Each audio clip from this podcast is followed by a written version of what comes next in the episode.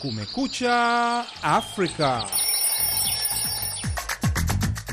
Hujambo mpenzi msikilizaji, popote unapotusikiliza. Hii ni Kumekucha Afrika kutoka idhaa ya Kiswahili ya Sauti ya Amerika, Washington DC. Karibu katika matangazo ya leo Ijumaa, tarehe 23 Februari mwaka wa 2024. Jina langu ni Patrick Nduimana na mimi ni BMJ Mridhi. Tunasikika kupitia redio zetu shirika kote Afrika Mashariki na Maziwa Makuu, zikiwemo Global Radio Dar es Salaam, Dodoma FM, Redio Semuliki Beni, Radio Progress Bunia DRC, Sayare Radio Eldoret, Lulu FM Malindi Kenya na UBC Radio Uganda, kati ya nyingine. Tunapatikana pia kwenye mtandao wetu wa VOA Swahili.com.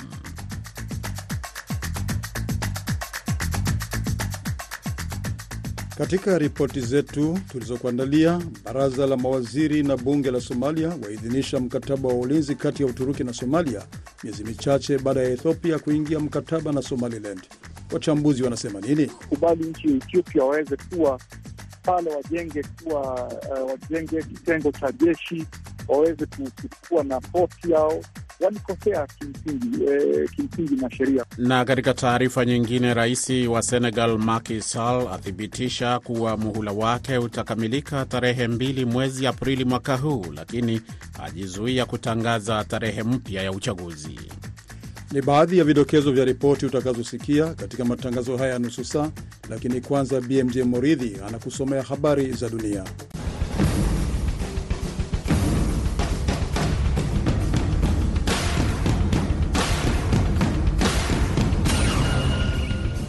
Moja kwa moja kutoka chumba chetu cha habari tunaarifiwa kwamba Kanada Alhamisi ilitangaza msaada wa dola milioni 91 za Marekani kwa Haiti, ikiwa ni pamoja na takriban dola milioni 60 kwa ajili ya kutumwa kwa ujumbe wa kimataifa unaoongozwa na Kenya kusaidia polisi wa Haiti kupambana na magenge ya wahalifu wakati taifa hilo la Caribbean likikabiliwa na janga la kibinadamu. Usaidizi huu wa Kanada utachangia kufungua njia ya uingiliaji kati wa maana zaidi kulinda watu wa Haiti na kuhimiza juhudi zinazoongozwa na Haiti kurejesha amani na ustawi nchini. Waziri wa mambo ya nje wa Kanada Melen Joly alisema katika taarifa, magenge yamekuwa yakiongezeka tangu vurugu kuzuka nchini Haiti hapo mwaka 2021 kufuatia kuuawa kwa aliyekuwa rais wa wakati huo Jovenel Moise. Vita vilivyotokana na mauaji hayo vimefanya serikali kupoteza udhibiti wa baadhi ya maeneo nchini humo na makabiliano kati ya polisi na magenge kuongezeka. Mahakama ya Kenya iliamuru hivi karibuni kwamba hatua ya kuwapeleka maafisa nchini Haiti ni kinyume cha katiba. Hata hivyo, utawala wa Rais William Ruto ulisema ungekata rufaa dhidi ya uamuzi huo.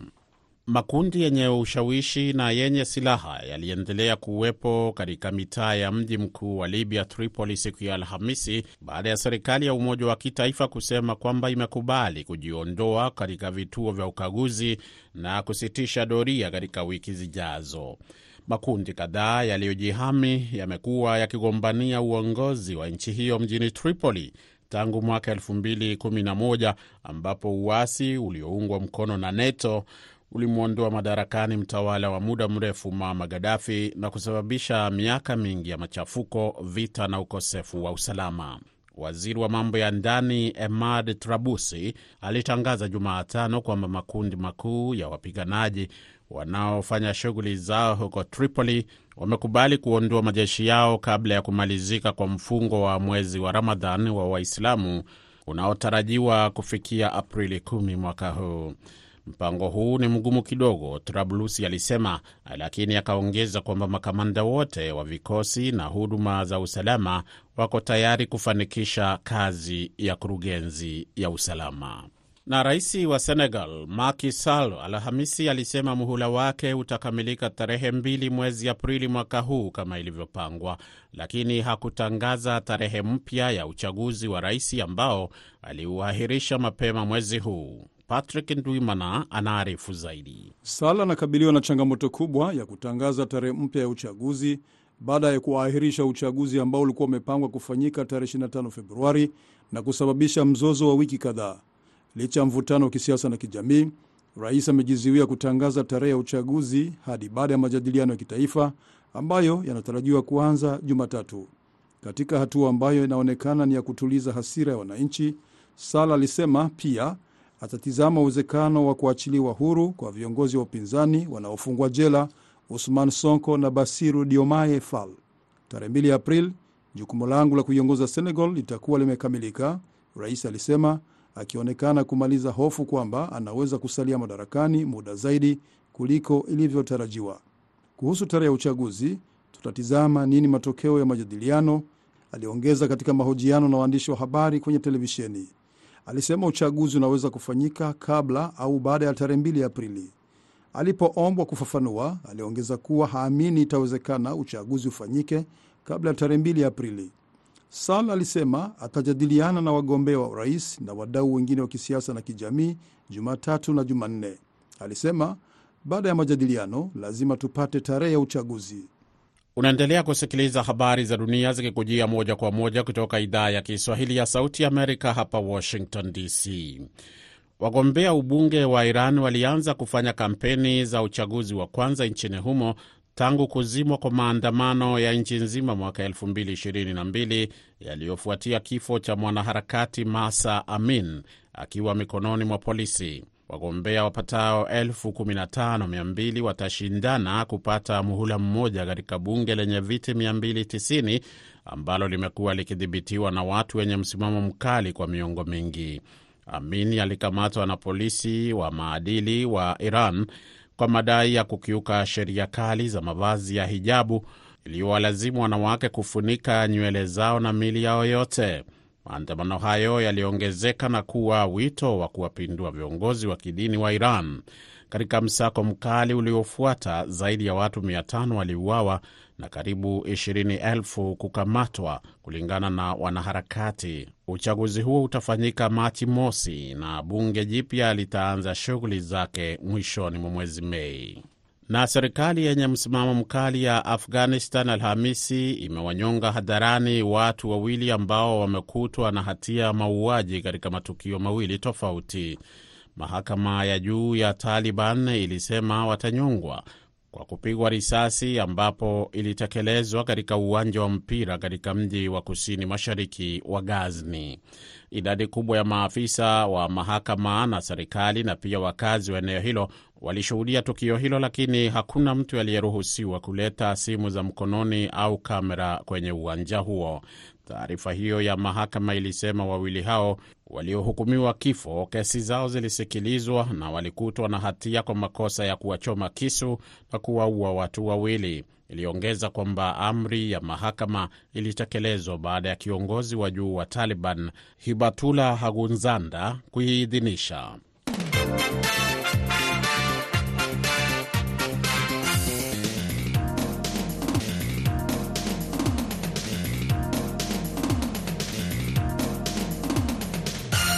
Unaendelea kusikiliza Kumekucha Afrika ikitangaza moja kwa moja kutoka jiji kuu la Marekani, Washington DC. Baraza la mawaziri la Somalia na bunge la nchi hiyo waliidhinisha mkataba wa miaka kumi wa ulinzi kati ya Uturuki na Somalia, mkataba uliosainiwa hivi karibuni mjini Ankara. Mwenzetu Kennes Bwire amezungumza na Profesa Edgar Githua, mchambuzi wa diplomasia na uhusiano wa kimataifa kutoka Nairobi, na ameanza kwa kumuuliza kwa nini Somalia imeingia mkataba huo na Uturuki miezi michache baada ya Ethiopia kuingia makubaliano na jimbo lililojitenga la Somaliland.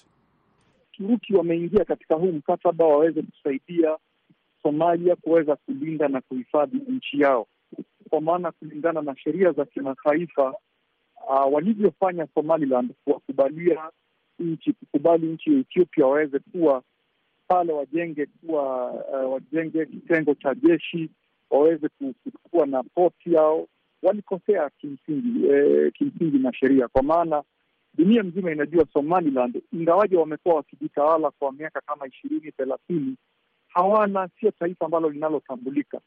Somaliland bado linaangaliwa, linazingatiwa kama moja wapo ya uh, upande wa Somalia, na kwa hivyo ni watatue shida zao za undani eh, wajaribu kutatua shida zao kule ndani, lakini vile Ethiopia wameenda wakafanya mkataba na wao, wamekiuka sheria za za, za, za, za za dunia na kupatiana ile recognition, ule utambulisho, na pale wamekosea. Kwa hivyo Taki imeingililia, Turuki wameingililia ili waweze kusaidia Somalia waweze kuhifadhi na kulinda nchi yao.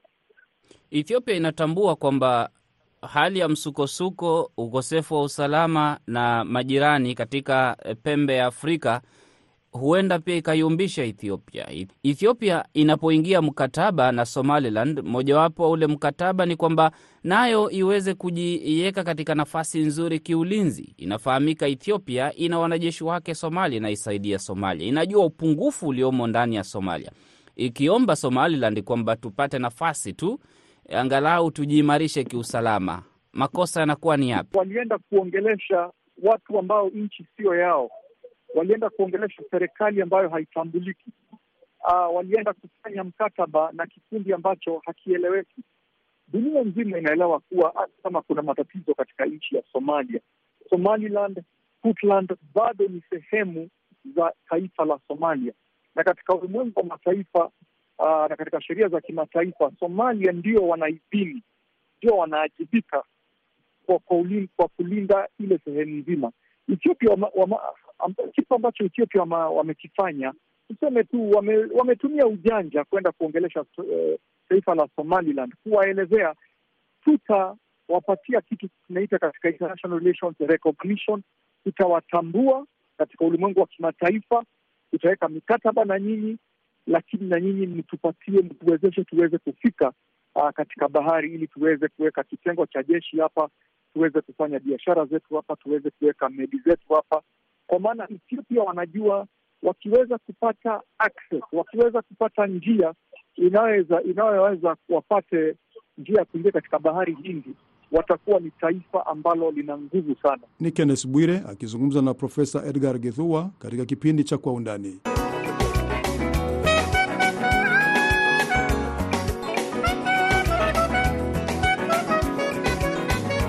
Matangazo ya Kumekucha Afrika yakikujia moja kwa moja kutoka studio za Sauti ya Amerika, Washington DC. Hivi sasa namkaribisha tena BMJ Muridhi aendelee kukusomea habari zaidi za dunia.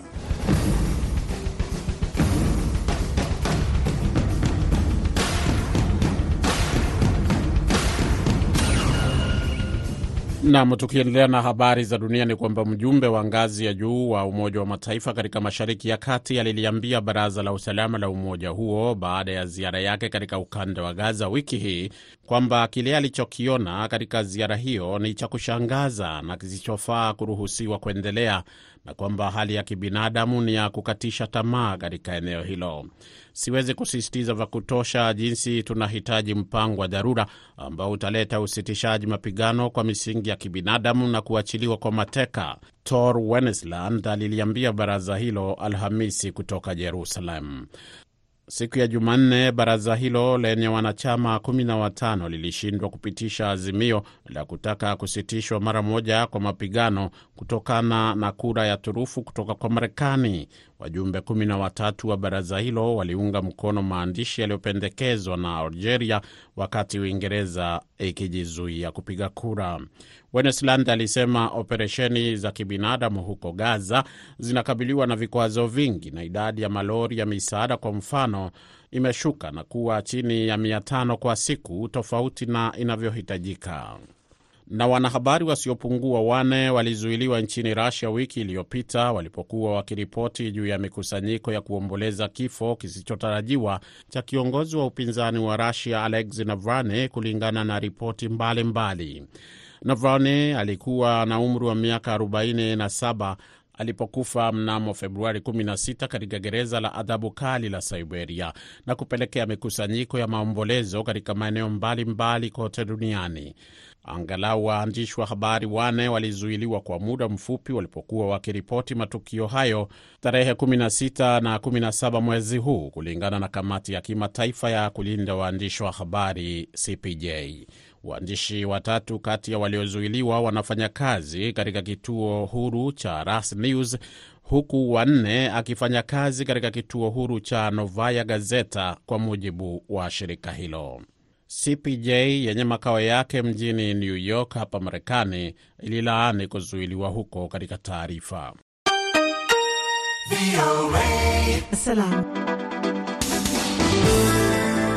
Ni matangazo ya Kumekucha Afrika moja kwa moja kutoka jiji kuu la Marekani, Washington DC, matangazo ambayo unaweza pia kuyapata kupitia redio washirika wetu Afrika Mashariki na Maziwa Makuu. Tukirudi hapa Marekani, ni kwamba rais wa zamani Donald Trump na gavana wa zamani wa jimbo la South Carolina Nikki Haley Jumamosi wanakutana kwenye kinyang'anyiro cha kumpata mgombea atakayewakilisha chama cha Republican kwenye uchaguzi wa rais wa Novemba mwaka huu. Uchunguzi wa maoni unaonyesha Trump atamshinda mpinzani wake kwa tofauti kubwa sana. Nimezungumza na Profesa Timothy Sadera, mchambuzi wa siasa za Marekani, na nimeanza kwa kumuuliza ikiwa Heli anaweza kufanya vizuri kwa sababu kinyang'anyiro kinafanyika katika jimbo lake. Kulingana na maoni yangu ni kwamba uh, wengi wanaomuunga mkono bwana Trump sasa hivi ni zile sifa za kusema ya kwamba yeye ndiye, na kuna wengi ambao wanamuunga mkono kwa sababu ya sera zake, kwa sababu ya jinsi anavyosema atairejesha Marekani katika hadhi yake ya zamani. Kwa hivyo jambo hilo akilinganishwa na Biheli yaonekana ya kwamba sasa pale ana kipaumbele, lakini Biheli ijapokuwa kule ni nyumbani, wakati mwingine twasema mcheza kwao hutuzwa, ni kumaanisha ya kwamba panapo majaliwa Jumamosi jioni tutaweza kujua ameweza kuibuka na kura ngapi. Nikki Haley ametumia zaidi turufu ya umri mkubwa wa Biden, umri wa Trump, akisema Trump kila mara aliposhiriki kwenye uchaguzi chama cha Republican kilishindwa, lakini turufu hiyo haija haijafanya kazi. Uh, sijui hapo ni kwa nini Nikki Haley haja, hajapata umaarufu japokuwa anasema eh, eh, lazima Marekani iwe na viongozi ambao ni eh, kizazi kipya. Uh, ukweli unavyotazamiwa ni kwamba na waandishi wengi wameweza kuchambua jambo hili na kuonyesha kwamba Bi Haley hana uongozi ule madhubuti ambao sasa hivi anaweza kulinganishwa na mtu kama vile bwana Trump kwa ajili ya sauti zake na pia kwa sababu ya uh, jinsi ambavyo anawavutia watu wengi, na pia jambo la pili ni kwamba watu wengi wangali hawachukulia kwamba wanaweza wakamteua mwanamke kuwa rais katika nchi hii. Kwa hivyo mambo haya mawili naona ya kwamba yanampiga Bi Haley, maanake wengi hawaoni kama ataweza kumshinda bwana Biden, ijapokuwa miaka anaweza akazungumzia. Nikki Haley amesema anaapa kwamba hata kwamba atashindwa South Carolina ataendelea kwenye kinyang'anyiro. Hapa kuna baadhi ya wachambuzi wanasema pengine anavizia kuona labda Trump akipatikana na hatia katika zile kesi zinazomkabili pengine ndio apate na fursa ya kuendelea. Hapo sijui unasema nini? Ni kweli matumaini yapo, maanake sasa hivi tukiangalia haswa kesi ambayo aliyonayo sasa kule New York, uh, hiyo inazidi kumpiga bwana Trump kwa wingi, Georgia na kwingineko. Kwa hivyo inaonekana ya kwamba pia itakapofika katika mahakama kuu, kama itaamuliwa ya kwamba hastahili kushikilia ofisi, ni kweli ya kwamba lazima chama cha Republican kiweze kumteua mwingine ambaye sasa hivi ndiye atakayekuwa kinara wa chama hicho. Kwa hivyo pale bado kuna matumaini, na ombi la wengi ni kwamba wanaounga mkono Biheli ni kwamba apatikane na kosa na wala Supreme Court isimruhusu kuweza kuchukua ofisi yote ya serikali kwa sababu kosa hilo la kijinai la Januari Januari sita mwaka elfu mbili ishirini na moja lingali ni kubwa sana katika katiba ya nchi. Ni Timothy Sadera akizungumza na Sauti ya Amerika kutoka Atlanta, Georgia. Tukiendelea na ripoti zaidi kutoka chumba chetu cha habari, jeshi la Mexico limeanza kutuma wanajeshi wake kote nchini ili kupambana na magenge ya uhalifu na kuimarisha usalama wa umma. Idadi kubwa zaidi ya wanajeshi wamepelekwa katika mji wa Tijuana ambao unaongoza katika mauaji nchini humo. Mwenzetu Harrison Kamau anasimulia ripoti ya Vicente Calderon. Mexico imetuma wanajeshi kote nchini ili kulinda umma ambao umekandamizwa na wahalifu, idadi kubwa zaidi wakiwa wamepelekwa kwenye mji wa Tijuana, kulingana na brigedia wa jeshi Jenerali Vincente Mayuano. Serikali ya Mexico inatuma wanajeshi elfu mbili ili kuimarisha mkakati wa usalama wa umma pamoja na kulinda raia. Lengo ni kudhibiti mauaji yanayohusishwa na magenge ya uhalifu. Tijuana unaoongoza kwenye idadi ya mauaji kote nchini Mexico, ambayo yanatokea kila siku. Hata hivyo, uhalifu wa magenge haupo kwenye mji huo pekee. Kulingana na wizara ya ulinzi ya Mexico, zaidi ya wanajeshi elfu tatu wametumwa kwenye miji mingine yenye idadi kubwa ya matukio ya kaskia kutokana na magenge ya kihalifu. Mapema wiki hii wanajeshi walikuwa wakishika doria wakati uchunguzi ukiendelea mjini Tulakipati, kusini mwa ambako watu saba waliuawa, watano wakiwa ni vijana, huku wengine wengi wakijeruhiwa. Maafisa wa jimbo la Jalisco wamesema mashambulio hayo yanahusiana na magenge ya kihalifu. Serikali ya Mexico katika siku za nyuma imetuma wanajeshi kusaidia polisi kuvunja mitandao ya kihalifu, lakini hii ni mara ya kwanza kutuma wanajeshi kote nchini kwa wakati mmoja, hasa kwenye mpaka wa kaskazini. Edago Flores kutoka kamati ya usalama wa raia mjini Tijuana anahoji mkakati huo. Sidhani inasaidia kutumwa wanajeshi elfu mbili, elfu tatu, elfu tano au hata elfu saba bila ya kuwa na habari za kijasusi za awali kuhusu mazingira, bila kuwa na operesheni za siri na kutathmini hali ya mambo kwanza. Jeshi limekuwa likituhumiwa kwa kufanya ukatili na kushirikiana na makundi ya magenge. Hata hivyo, maafisa wa miji na majimbo akiwemo mwanasheria mkuu wa jimbo la Baja California Maria Elena Andrade Ramirez wanasema kwamba wanajeshi wamesaidia katika kupunguza uhalifu mwaka 2023 ukilinganishwa na mwaka uliotangulia. Hapa Maria Elena anasema idadi ya mauaji ilishuka kwa asilimia 25 huku idadi ikishuka kwa asilimia 9 katika mji wa Tijuana. Hata hivyo mauaji ya kila siku yameendelea kuongezeka mjini Tijuana mnamo mwezi wa kwanza na nusu wa mwaka huu wa 2024 ambapo kulikuwa na mauaji zaidi ya 240 kulingana na takwimu za serikali. Harrison Kamau, VOA, Washington DC.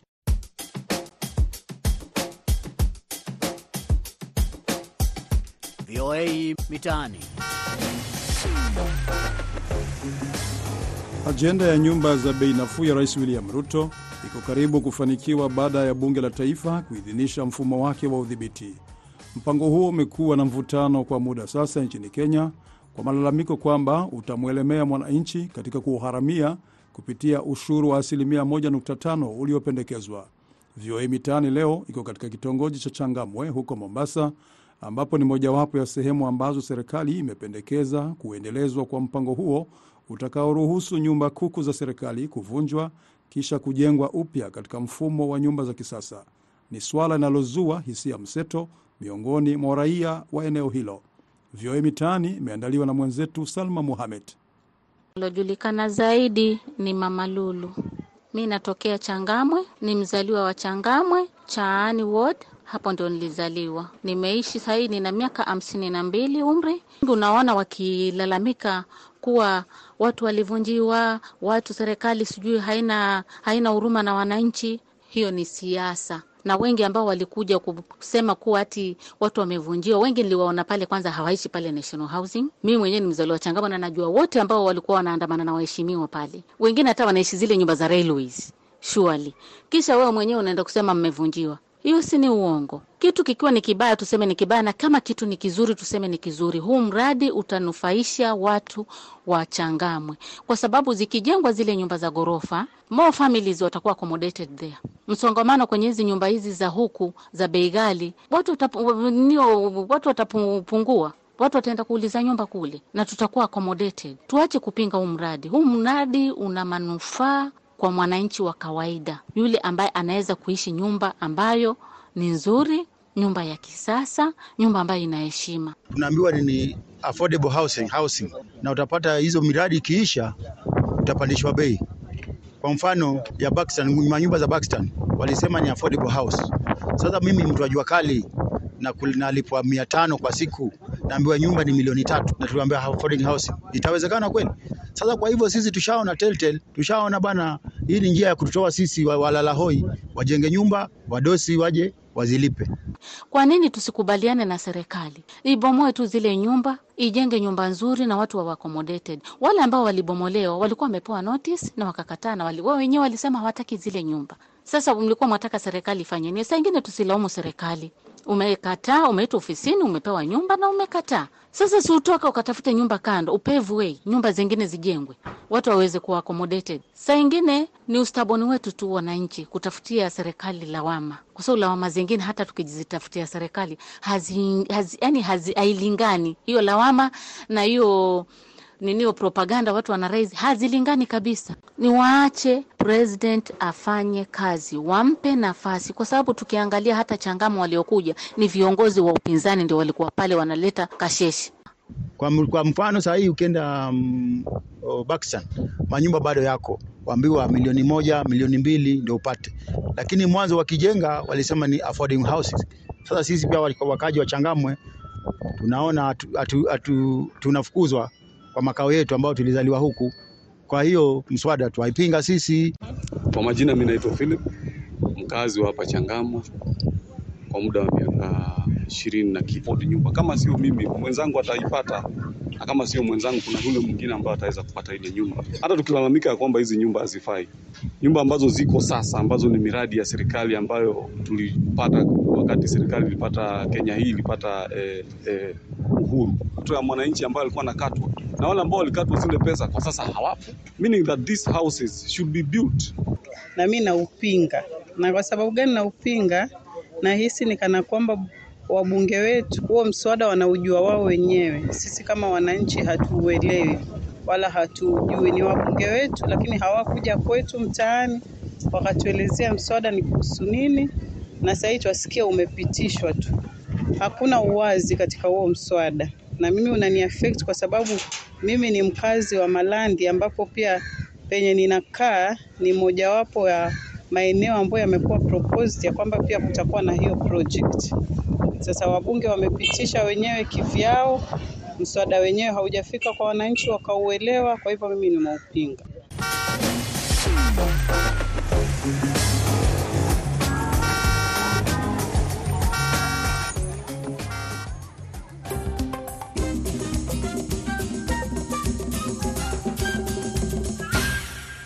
Kwa muktasari ni kwamba Canada siku ya Alhamisi ilitangaza msaada wa dola milioni 91 za Marekani kwa Haiti, ikiwa ni pamoja na dola milioni 60 kwa ajili ya kutumwa kwa ujumbe wa kimataifa unaoongozwa na Kenya kusaidia polisi wa Haiti kupambana na magenge ya wahalifu katika taifa hilo la Caribbean linalokabiliwa na janga la kibinadamu. Makundi yenye ushawishi na yenye silaha yaliendelea kuwepo katika mitaa ya mji mkuu wa Libya, Tripoli, siku ya Alhamisi, hata baada ya serikali ya umoja wa kitaifa kusema kwamba imekubali kujiondoa kutoka vituo vya ukaguzi na kusitisha doria katika wiki zijazo. Rais wa Senegal Macky Sall Alhamisi alisema muhula wake utakamilika tarehe mbili mwezi Aprili kama ilivyopangwa, lakini hakutangaza tarehe mpya ya uchaguzi wa rais ambao aliuahirisha mapema mwezi huu. Wagombea ubunge wa Iran walianza kufanya kampeni za uchaguzi ambao utakuwa ni wa kwanza nchini humo tangu kuvurugwa kwa maandamano ya nchi nzima mwaka 2022 yaliyofuatia kifo cha mwanaharakati Masa Amin akiwa mikononi mwa polisi. Mamlaka zenye msimamo mkali Afghanistan Alhamisi ziliwanyonga hadharani watu wawili ambao wamekutwa na hatia ya mauaji katika matukio mawili tofauti. Mjumbe wa ngazi ya juu wa Umoja wa Mataifa katika Mashariki ya Kati aliliambia Baraza la Usalama la Umoja wa Mataifa Alhamisi kwamba baada ya ziara yake katika ukanda wa Gaza wiki hii kuwa kile alichokiona ni cha kushangaza na kisichofaa kuruhusiwa kuendelea na kwamba hali ya kibinadamu ni ya kukatisha tamaa. Na wanahabari wasiopungua wanne walizuiliwa nchini Russia wiki iliyopita walipokuwa wakiripoti juu ya mikusanyiko ya kuomboleza kifo kisichotarajiwa cha kiongozi wa upinzani wa Russia Alexei Navalny, kulingana na ripoti mbalimbali. Matangazo ya alfajiri kutoka idhaa ya Kiswahili ya Sauti ya Amerika yanakamilisha muda wake kwa leo. Kwa niaba ya wote walioshiriki kufanikisha matangazo haya, mwelekezi wetu Dadi Balawe, naitwa Patrick Nduimana. Hewani nimeshirikiana na BMJ Moridhi. Kwa pamoja tuna wageni tukiwatakia asubuhi njema.